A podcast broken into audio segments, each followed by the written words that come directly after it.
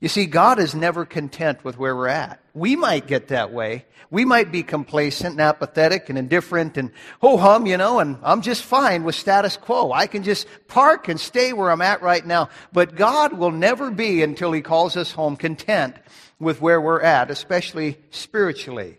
He doesn't want us to get stagnant.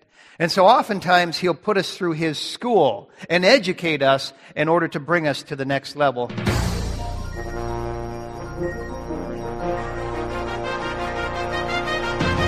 Bible says that the gospel of Christ is the power of God unto salvation. Welcome to Pulpit Power, featuring Pastor Tony Skeving, Senior Pastor of Fargo Baptist Church in Fargo, North Dakota. Today's message was previously preached before a church audience. And now, here's Pastor Skeving.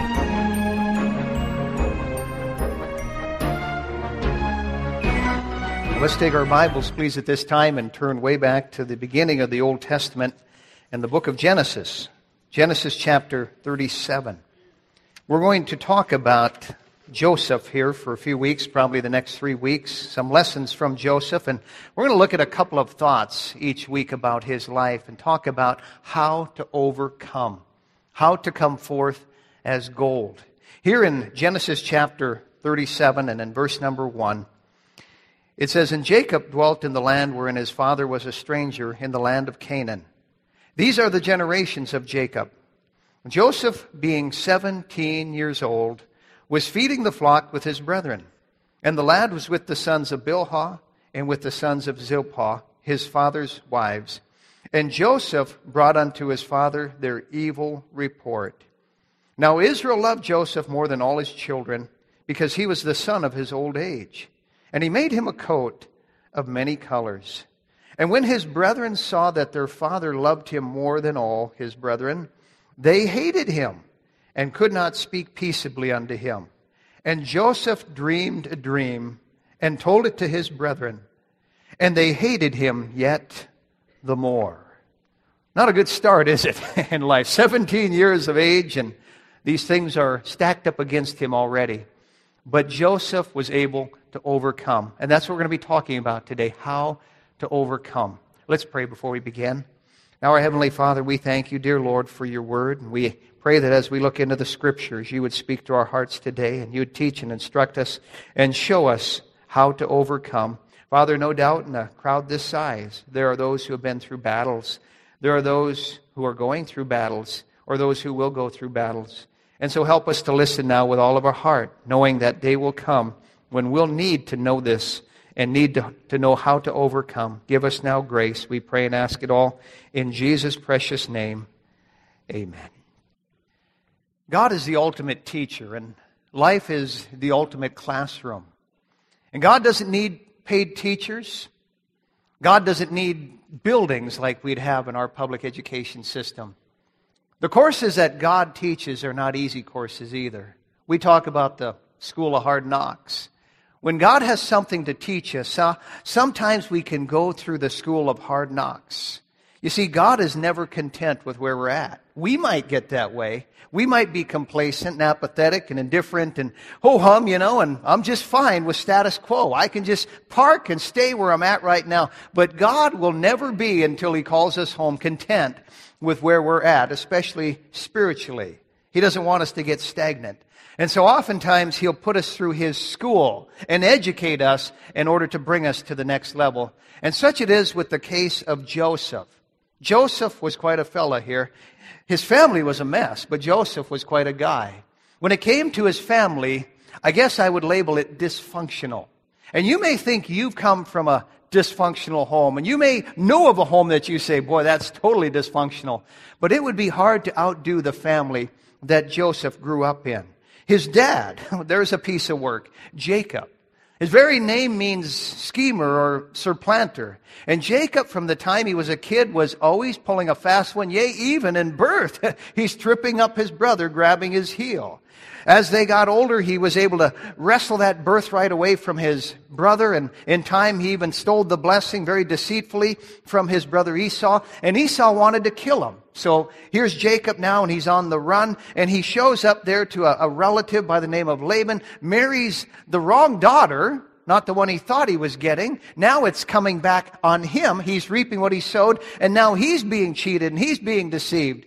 But he finally gets Rachel, the one he wanted, and a couple other ones to boot. And it was never God's will for him to have two wives and two concubines. God said from the beginning, it's not good for the man to be alone. I'll make an help meet for him. And the Bible tells us that God brought one woman and one man together, and that was his plan from the beginning. But here's, here's Jacob now, and he has four wives.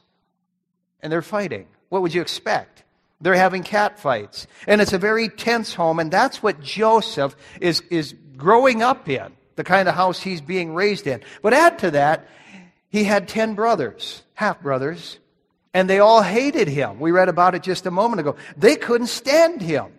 He had a half sister by the name of Tamar. And we find out uh, she's raped. His dad is passive about that. Jacob had a lot of issues. And we find out that his mother, uh, Rachel, was jealous with the other sister, Leah. And she was barren while Leah was having six boys. And, and it bothered her. And finally, finally, Joseph is born of Rachel. And he, and, and she calls him Joseph, which means basically add to me. The name means add to me. Rachel saying, I want more. And God gives her one more by the name of Benjamin, but she dies in childbirth. So now Joseph loses his mother. You talk about a dysfunctional family. You think the deck was stacked against you, and maybe you did grow up in a hard environment. I'm not minimizing that, but you would be hard pressed to find a worse environment to grow up in than the one that Joseph grew up in. I mean, it was a sordid past. Everybody has a past, by the way.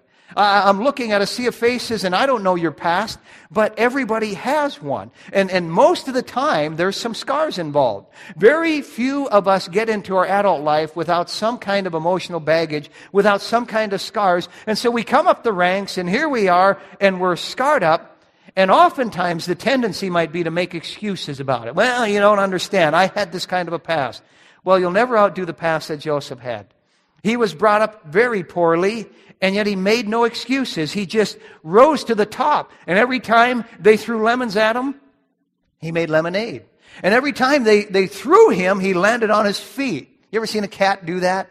Joseph is a cat in a sense. He just keeps coming down on his feet because he had the Lord on his side. And as the uh, singer just sung a moment ago, God makes no mistakes.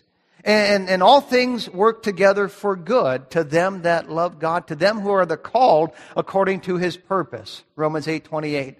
It, it's hard to find a, a more applicable life than Joseph's when you come to Romans 8 28. And so he was an overcomer. We can be an overcomer. But what did he have to overcome? Well, first of all, let's talk about his surviving abuse. And not just any kind of abuse, but one of the worst kind of abuses, and that is rejection. Joseph grew up with rejection. He is a great Old Testament example of somebody who was rejected. You think you've been rejected. You'll never outdo Joseph. In fact, you're not the only one to ever face rejection. We read in 1 Corinthians 10:13, there hath no temptation taken you, but such as is common to man. Rejection is very common to man. We all face rejection, but Christians, born again Christians, are apt to face it that much more. Now, what kind of rejection did Joseph face, and why was he rejected? Well, the first strike he had against him was what I call favoritism. He was the favorite son. Have you ever experienced favoritism in your home? Maybe you grew up being the favorite child, or maybe it was one of your siblings, but really it's not a wise thing to do. And, and if you're a parent here today, be careful not to show favoritism. Notice in verses 3 and 4 of our text here, it says, now Israel loved Joseph more than all his children because he was the son of his old age. And he made him a coat of many colors. Didn't try to hide it too well, did he? Verse 4 says, And when his brethren saw that their father loved him more than all his brethren, they hated him and could not speak peaceably unto him. You know, this all goes back to his mother, Rachel. Rachel was the favored wife. And so when she finally has a child, this is the the favored son. Now, now here's Jacob, kind of passive anyway, kind of docile anyway, not really with it, a kind of a, an observing kind of a dad, really not a proactive dad. And so he's got this child, Joseph, after 10 kids, he finds one that's finally easy to raise. And, and parents, here's the tendency. You have a low maintenance one, your heart might tend to go to that one. But be careful. Don't show that favoritism. You're going to destroy the relationships with the other kids. Be careful to maintain all of those relationships. But Jacob doesn't do that. It's so obvious here. He makes Joseph this coat of many colors, mean, meaning many or diverse materials. Actually, dye was very expensive at that time. And to color something, I mean, that took some money. And so he, he lays out this money. He buys this really extravagant coat for his son. And that coat also meant this son is not like the other boys. In fact, it wasn't a coat that you did manual labor in. If somebody was given a, a coat like that by the boss, it denoted they're the foreman. And, and I can't prove it biblically, but I suspect that Joseph was kind of over his brothers. And you say, well, he was only 17. It doesn't matter. He showed responsibility, the kind of responsibility that brought him to the top for the rest of his life. And his dad was no dummy. He recognized that, that leadership and those organizational skills. And so he, he saw this son with the most character and he gave him this coat. And in doing so, he said, You're the boss now. And so here he is, 17. He's already risen to the top, but his brothers hate him, hate him. And they gang up on him. And they criticize him. They talk behind his back. So he's got this rejection because of favoritism, but secondly, because of righteousness. Righteousness. Notice in verse number two, it says, These are the generations of Jacob. Joseph, being 17 years old, was feeding the flock with his brethren, and the lad was with the sons of Bilhah, that was a concubine, she had two boys, and the sons of Zilpah, the other concubine, she had two boys, his father's wives, and Joseph brought unto his father their evil report. So here's these four boys, and they're being wicked, and Joseph tells on them. By the way, all ten of those, those half brothers, they had hearts of coal. They, they were really wicked guys. You could take the oldest, Reuben, and, and, and he committed uh, incest, if you want to call it that, with his half mother or stepmother. You've got Simeon and Levi, the next two boys, and they wipe out a whole village in their anger. They, they commit murder. You got the next boy, Judah, who actually has an illicit relationship with his daughter in law. And I mean, it doesn't get any better from there. So you got all these rotten brothers here, and four of them are doing something evil, and we don't know what it is, but Joseph tattles on them. He goes to dad and he squeals on them. Now, I don't know about you, but I really don't care for tattletale. Do you parents like tattling? I mean, we, we discourage that in our family. And you say, look, what are you trying to get these guys in trouble? And the bottom line is, if, if a kid tattles, you want to look at the motive of the heart. Are they just trying to make themselves look better? Are they trying to make their candle burn brighter by blowing their siblings' candle out? That kind of a thing. What is the uh, the motive? Are they trying to meet their own emotional need of feeling more righteous than their sibling? You want to really look at the motive here. And and young people, just remember that every time you point a finger at a sibling, three point back at you. So watch that tattling stuff. I am not advocating tattling here. But apparently something serious was done here. And there is a time if something serious is done and it's done in the right spirit, yeah, you got to let somebody know about this. Whatever it was, Joseph let dad know. I don't think he was gloating about it. I don't think he was gossiping about it.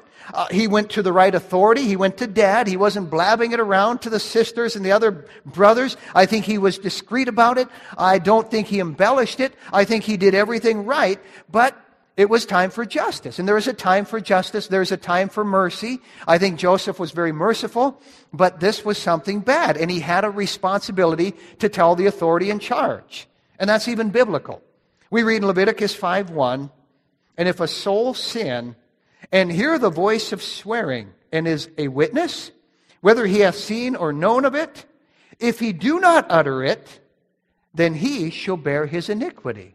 This tells us there is a time to narc on them, if you will, to turn them in, yea, to tattle, whatever you want to call it here. I believe that Joseph knew his brothers were rotten and they weren't getting any better and they would simply self destruct. So he didn't sweep it under the carpet. He went, and I think he discreetly told, told dad, but his brothers hated him for it. He was righteous, they weren't. And that was a strike against him. You know that evil people hate righteous people. In fact, they wish that, that you would be evil like them. Um, no doubt, sure that Joseph's brothers here wish that he was evil like they were evil. Because evil doesn't like righteousness. Never forget that. 1 John 3.12 mentions Cain. Who was of that wicked one, he is of the devil, and slew his brother, that's Abel. And wherefore slew he him? Because his own works were evil, and his brother's righteous. That's it. That's the only reason. Evil hates righteousness. It's like this thousand watt beacon light in their eyes that irritates them. And we find out here that Joseph was an irritant to his brothers. And you will be to the unsaved as well. If you're living righteously, it shouldn't surprise you if you get on the nerves of those who are living wickedly. And the Bible tells us in 1 Peter 4 4, wherein they think it strange that you run not with them to the same excess of riot, speaking evil of you. They go around, and you might not hear it, but it goes on, I'll guarantee you that. They speak evil of you. So Joseph had this strike of favoritism against them. He had this strike of righteousness against them. Thirdly, there was jealousy involved. Notice in verse 5, it goes on and says, And Jacob, or Joseph, dreamed a dream, and he told it to his brethren, and they hated him yet the more. And he said unto them, Hear I pray you this dream which I have dreamed. For behold, we were binding sheaves in the field, and lo, my sheaf arose, and also stood upright, and behold, your sheaves stood round about and made obeisance or worshipped my sheaf. And his brethren said unto him, Shalt thou indeed reign over us? Or shalt thou indeed have dominion over us? And they hated him yet the more for his dreams and for his words. Now he should have quit while he was behind. But being 17, not the sharpest knife in the drawer just yet. And in verse 9, and he dreamed yet another dream and told it his brethren and said, Behold, I have dreamed a dream more. And behold, the sun and the moon and the eleven stars made obeisance unto me. Well, that's a picture of his whole family, including mom and dad, now being in submission to him. Well, verse 10 says, And he told it to his father and to his brethren, and his father rebuked him and said unto him, What is this dream that thou hast dreamed? Shall I and thy mother and thy brethren indeed come to bow down ourselves to thee to the earth? Now, did that happen eventually? Yes, it did. God was telling them in advance what would happen. But notice verse 11. And his brethren envied him, but his father observed the saying. So here's this jealousy taking place. Joseph has had a dream. And you say, well, you know, Pastor, I had a dream. I wonder what it meant. Let me say to you, be careful to follow through on your dreams as though it's some message from God. I get this question asked to me quite a bit, have through the years here. You know, I had this dream, and is this God trying to tell me something? Well, we have something more sure than dreams today, and it's the Word of God. 2 Peter 1 9 says, We have also a more sure word of prophecy. That's the Bible. Whereunto you do well that you take heed as unto a light that shineth in a dark place. Go to the Word of God. Get your instruction from the Word of God. Be careful about dreams and signs and so called visions and all that kind of thing. The just shall live by faith, the Bible says. In fact, whatsoever is not of faith is sin. Without faith, it's impossible to please God. And faith cometh by hearing, and hearing by the Word of God. So we go to the Word of God today to determine the will of God. But back in the days of Joseph, he didn't have a Bible like we have. So here's a dream, and it's God trying to tell Joseph his future. I think about this. God has a future for all of us. Every person sitting here today, God has a future for you. And honestly, if we knew how, is, how exciting it really is, we wouldn't be sitting around apathetic. We would be up on it. We really would be. There's an exciting future ahead for Joseph, just like there is for you. But the brothers are jealous of him. So there's this rejection because of jealousy. Fourthly, there's this rejection because basically there's just a sour atmosphere in that home. Sour relationships within that family here. You know, it's the people that are the closest to us that seem to rub us the wrong way. Isn't that the truth?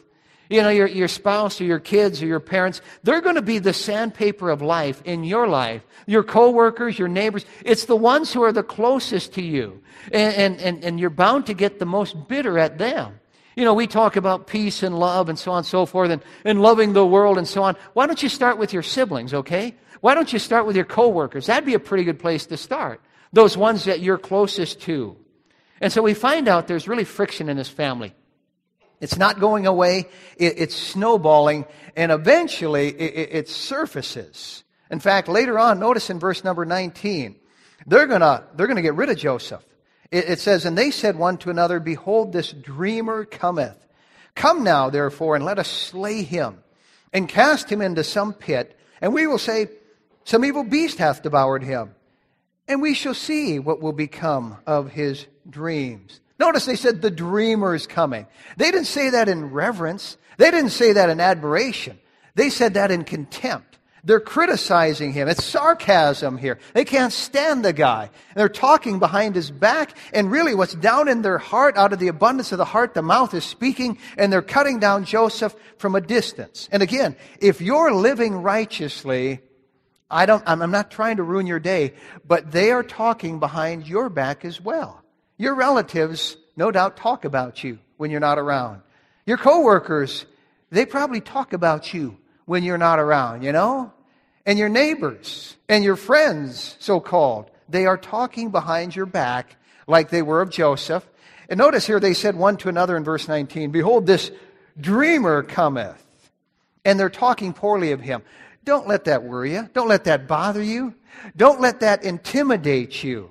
There are Christians who worry about such things. Oh, what are people going to think of me? Oh, what are they saying about me? Bible says in Proverbs 29, 25, the fear of man bringeth a snare. But whosoever putteth his trust in the Lord shall be safe. Just, just trust God with that. Don't worry about what they're saying. Don't worry about what they're thinking. I'm not saying be purposely abrasive and, and get in their face, but I am saying if you're just doing right, like Joseph was doing, and they start talking poorly of you, so what? Don't back down. Don't compromise. The fear of man bringeth a snare. And you can get snared in being concerned about what they're thinking about you. Folks, the key to it really is what does God think of me? Right? What's God's opinion of me? That's really all that matters. You know, kids are famous for this, and young people, listen to me for a moment here. Don't worry about what your, your peers, your unsaved peers, or the worldly or the wrong peers are saying about you. Don't worry about what young people in the world are doing. That's not the pattern you follow. And Don't even be concerned about that. If you are, it's showing where your heart is at, who you're trying to please, basically. If you have it right, you're going to try and please God. If you don't, you're going to cave in. Peter caved in. Peter said, Lord, my, you have my heart. I'll never deny you. And when the rubber met the road, and he had a little maiden girl challenge him on this. He caves in, doesn't he? I don't know the man. He's out there cussing and swearing and everything else. And, and pretty soon they're saying, okay, we believe you. No Christian would talk like that. Good night. The older you get in the Lord, the less you should worry about what they're saying about you. The longer I'm saved, the, the, the less I care about that. I would never get anything done if I stopped to, to worry about what people are thinking as, you, as I try and serve the Lord. As long as the Father is satisfied. That's all I'm saying. That's really all that matters. Well, it finally came to a head for Joseph here, and they get him alone. They're going to kill him. They take his coat away as to strip him of his authority there. And then they sit down and, and they have lunch as they discuss killing him. Notice in verse number 23 And it came to pass when Joseph was come unto his brethren that they stripped Joseph out of his coat, his coat of many colors that was on him, and they took him and cast him into a pit, and the pit was empty. There was no water in it. Now notice verse 25. And they sat down to eat bread. Can you imagine? They sat down to have lunch while they discussed killing their brothers. How wicked could these guys be? How evil could they be? Rotten to the core. And all the while, Joseph from the pit is begging for mercy. He's screaming, he's crying out. Now, it's not written in this passage, but over in chapter 42 and verse 21, we find out. When, they're, when, when the shoe was on the other foot and the, the, the older brothers are going through a hard time, they said, This is God's judgment on us. We heard his voice crying from that pit and we didn't care. So we know what was going on while they're eating their lunch. Joseph is begging for mercy. Well, in verse 25, it says, And they sat down to eat bread, and they lifted up their eyes and looked, and behold, a company of Ishmaelites came from Gilead with their camels bearing spicery and balm and myrrh, going to carry it down to Egypt. And Judah said unto his brethren, What profit is it if we slay our brother and conceal his blood? Come, and let us sell him to the Ishmaelites, and let not our hand be upon him, for he is our brother and our flesh. And his brethren were content. And so they sell Joseph into slavery, which really could have been a fate worse than death. Now, how would you have responded at this point? And I need to ask that. I mean, obviously, there's an injustice being done here. When we have injustices done to us in the 21st century here in America, well, we get indignant, don't we? We get enraged. How dare they do that to me? Yeah, I've been to uh, a Holocaust museum two, three times before, and I've, I've looked firsthand at the injustices that were done to the Jewish people during World War II. And it was absolutely horrible. You know, here we are as 21st century Christians, and, and we get offended and mad and, and leave if some little thing happens to us. What's that going to say at the judgment seat of Christ for us? You know, we get gypped out of a few bucks and just, that's it, I'm, I'm just, whatever it might be. We're just seething, having a pity party. But here's Joseph, and I don't read anything in the future chapters about him uh, getting overcome with, with the rejection he has here and getting bitter about it. Doesn't do that. Joseph in the Bible is a picture of Jesus Christ. There are many pictures of Christ in the Bible. And we can learn some things as we connect the dots between the two. When it comes to Jesus Christ, he was reviled by his foes. That means his enemies. They rejected him. We read in John 8 48, then answered the Jews and said unto him, See we not well that thou art a Samaritan and hast a devil? They're saying you're a half Jew, you're, you're illegitimate. And they're, they're accusing Mary of, of uh, immorality here, and that was the rumor that followed Jesus through life. Say we not, well, you're a Samaritan, and I'd add to that, hast a devil? You're demon possessed. That's what his enemies said about him. But the Bible tells us of Christ in 1 Peter 2:23 that when he was reviled, reviled not again. When he suffered, he threatened not, but committed himself to him that judgeth righteously. Now folks, that's hard to do. I haven't always done that. Uh, when you're reviled, the tendency is to revile again, not to commit it to the Lord, not to trust God. And I've messed up at times, and you have as well, but not Jesus Christ. As long as he was pleasing the Father, that's all that mattered. So he was reviled by his foes, but secondly, he was rejected by his family. You know, there are times when they, they said, He's beside himself. He's nuts. We got to bring him home here. He's gone over the top. Or there were times when his brothers said, Look, if, if, if, you're such a big deal, you know, why don't you go to that feast and, and show yourself? And, and the Bible tells us in John 7 5, neither did his brethren believe in him. Jesus had several brothers and, and, and a few sisters, and they didn't even believe in him. So he was rejected by his family. But thirdly, he was rejected by his friends. His closest friends who said, We'll never betray you. We'll be there in your hour of need. You can count on us. We read in Mark 14 50, they all forsook him and fled.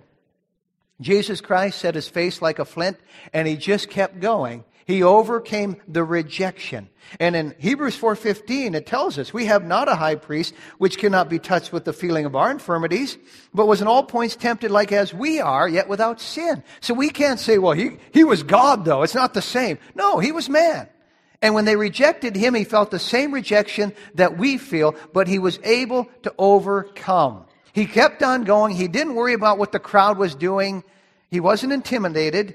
He didn't get sidetracked. You know, you and I, we, we worry too much sometimes about what the world is doing, about being politically correct, about keeping in step with them, when really all we need to worry about is being right with God. And really, that's the difference between obedience or disobedience. Who are we trying to please? When it comes to whether we obey or disobey, it's really a matter of who has our heart God or the world. You know, we all battle this fear of man thing. That's why we don't witness the way we should. What are they going to think of us? You know, that kind of thing. We fear rejection, but we should be able to overcome it. Joseph was an overcomer. He, first of all, survived abuse, but secondly, he sidestepped allurement. He was able to sidestep temptation, and the worst kind Seduction. Seduction by a woman here. Joseph passed his first test with flying colors. Good for him. But what about temptation? Yeah, that's, a, that's another beast, isn't it? And how do we do when we're tempted? Now, we all have different areas of temptation. May I be honest with you? I'm not tempted by alcohol. I'm not tempted to get drunk. Uh, I haven't, I haven't touched booze in decades. It doesn't interest me whatsoever. Bars don't interest me. Honky tonks dancing around with drunk people doesn't do a thing for me, you know? I got better things to do with my time, better things to do with my money. There's no temptation there.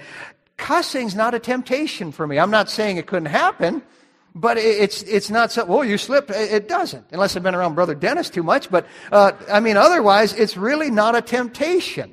I'm just telling you, it's not something I struggle with. Money, not a big deal. Materialism, I'm trying to get rid of stuff, okay? Drugs, never had time for that anyway. Fame, no, I'd rather crawl under a rock most days. There are certain things that just don't interest me. But come up close. Let me tell you what my temptation is. Are you crazy? I'm not going to tell you what it is. We all have our temptations, though, don't we? We really do. We all have our Achilles heel. You know what that is from the old Greek folk- folklore? You know, that, that vulnerable spot. Here's Joseph, and he's going to be tempted sexually. Look in chapter 39. There's a little episode that's kind of a parenthetical chapter in, in, in the, the chapter in between. But as we skip to Genesis chapter 39, we read in verse number, number 1 And Joseph was brought down to Egypt, and Potiphar, an officer of Pharaoh, captain of the guard, an Egyptian, brought him of the, or bought him of the hands of the Ishmaelites, which had brought him down. And the Lord was with Joseph, and he was a prosperous man, and he was in the house of his master the Egyptian. And his master saw that the Lord was with him, and that the Lord made all that he did to prosper in his hand. And Joseph found grace in his sight, and he served him, and he made him overseer over his house, and all that he had he put into his hand. And it came to pass from the time that he had made him overseer in his house and over all that he had, that the Lord blessed the Egyptian's house for Joseph's sake, and the blessing of the Lord was upon all that he had in the house and in the field. And he left all that he had in Joseph's hand, and he knew not aught that he had, save or except the bread which he did eat. And Joseph was a goodly person and well favored. And it came to pass after these things that his master's wife cast her eyes upon Joseph, and she said, Lie with me. But he refused and said unto his master's wife, Behold, my master wotteth or knoweth not what is with me in the house. And he hath committed all that he hath to my hand. There is none greater in this house than I, neither hath he kept back anything from me but thee, because thou art his wife. How then can I do this great wickedness and sin against God?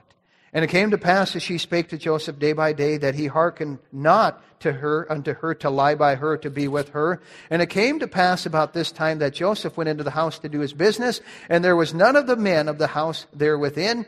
And she caught him by his garment, saying, Lie with me. And he left his garment in her hand, and fled, and got him out. And it came to pass when she saw that he had left his garment in her hand and was fled forth, that she called unto the men of the house and spake unto them, saying, See, he hath brought in a, uh, uh, a, a Hebrew unto us to mock us. He came in unto me to lie with me, and I cried with a loud voice. Here we find Joseph now falsely accused, and basically, having rejected the wife of Potiphar, he's in trouble. And hell knoweth no, no wrath like a woman's scorn. He scorned this wicked woman. But the devil was trying to get to Joseph through temptation. We read in 2 Corinthians 2.11, lest Satan should get an advantage of us, for we are not ignorant of his devices. Satan is a, a master fisherman. He really is. And he uses all kinds of deadly hooks to get us. And he has our carnal nature working on his behalf, as well as the carnal nature of the whole world. So here we are, these three strikes against us, and all these temptations coming our way. Now the Bible tells us in James 1:13, "Let no man say when he is tempted, I am tempted of God. For God cannot be tempted with evil, neither tempteth he any man, but every man is tempted when he is drawn away of his own lust and enticed." God doesn't tempt us, but God does allow temptation into our life. And you say, why? To grow us up. To grow us up. If we don't pass the test, if we flunk, it's not God's fault. We messed up. You know, the Bible tells us that God does test his kids to the sense of trying to grow them up. And, and if you're a wise parent, by the way, you can shelter your kid from every temptation, but in the process, you may stunt their growth. And when you turn them loose, they might have all kinds of trouble. You know, your kids aren't perfect. My kids aren't perfect. They're going to make mistakes. But I'd rather have them make those mistakes under my roof than outside of my roof. And so allow them, like God, to enable us to grow through these trials in life, if you will.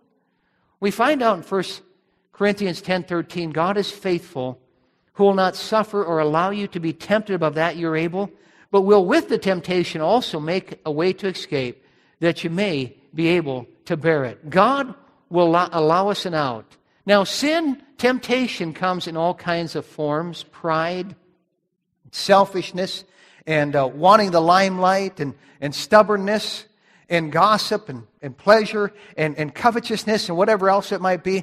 But with God's help, the victory is possible. It's possible. God wants us to be more like Him, and He will do what He has to do to bring us through those steps, to grow us up, to make us more like Him. And we find here God working in the life of Joseph. There's a reason God puts these stories in the Bible. They're not for us to just read and, oh, that was a good story. The emphasis is always on the people. What can we learn from the people? Romans 15, 4 says, Whatsoever things are written aforetime were written for our learning, that we through patience and comfort of the Scripture might have hope. As we look at lives like his, it gives us hope. God worked in their lives, and many of them, like Joseph, responded right.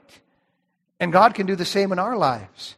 1 Corinthians 10:11 says, Now all these things happened unto them for examples, and they are written for our admonition on whom the ends of the world are come. Here we are, we're living in the last days. And so, careful not to read through the stories of the Bible too quickly here. Actually, God wants us to get something out of it. Think about those characters. Put yourself in their sandals. And, and, and they made mistakes, yes, but they saw the mercy of God. They made it through. They made it through. God entrusted Joseph here to do something that was incredible. Basically, to save the posterity of a, of a little nation in its infancy at that time, a nation that would swell and grow into millions, and eventually the Messiah would come through that nation. And Joseph, because God brought him through the school of hard knocks, was able to one day oversee the world, if you will. And where'd this character come from? Was it the, the, the silver spoon? No. Was it this exemplary family? Ha, that's a good one. No, it came because these trials came into his life and he was able to overcome. He made no excuses. He was responsible. He was diligent. And God brought him up the ranks and promoted him because he was an overcomer. Now, what about us? Are we overcomers? The Bible says that whatsoever is born of God overcometh the world. Have you been born of God? Have you had a time in your life when you were born again the Bible way? Because victory over temptation starts with the Spirit of God living inside of us. It's called salvation. And can you point to a time in your life when you were saved? You were born again. God took up residence within you. And that power that raised Christ from the dead now resides within you and enables you to have the victory. If you've never been saved the Bible way, you can know for sure you're going to heaven when you die. You can have a salvation that'll change your life and one that you'll never lose. Do you have that kind of salvation? And if you're here today and you are saved, let me just say, be faithful in the little things because that's where it started with Joseph. Uh, he was faithful from the beginning and, and he was responsible from the beginning. And God brought him up the ranks and made him the head of everything. But right now, we see him going through this school. And it's the school of hard knocks. But it made him the great Christian that he was. And by God's grace, may we allow God to work on us and help us to overcome. You've been listening to Pastor Tony Skeving of the Fargo Baptist Church in Fargo, North Dakota. If you would like a CD of today's message, you can obtain one by sending a gift of $2 to Fargo Baptist Church, 3303 23rd Avenue South, Fargo, North Dakota, 58103. That address again, Fargo Baptist Church, 3303 23rd Avenue South, Fargo, North Dakota, 58103. We hope you'll join Pastor Skeving next time right here on Pulpit Power. Pulpit Power is a production of Heaven 88.7.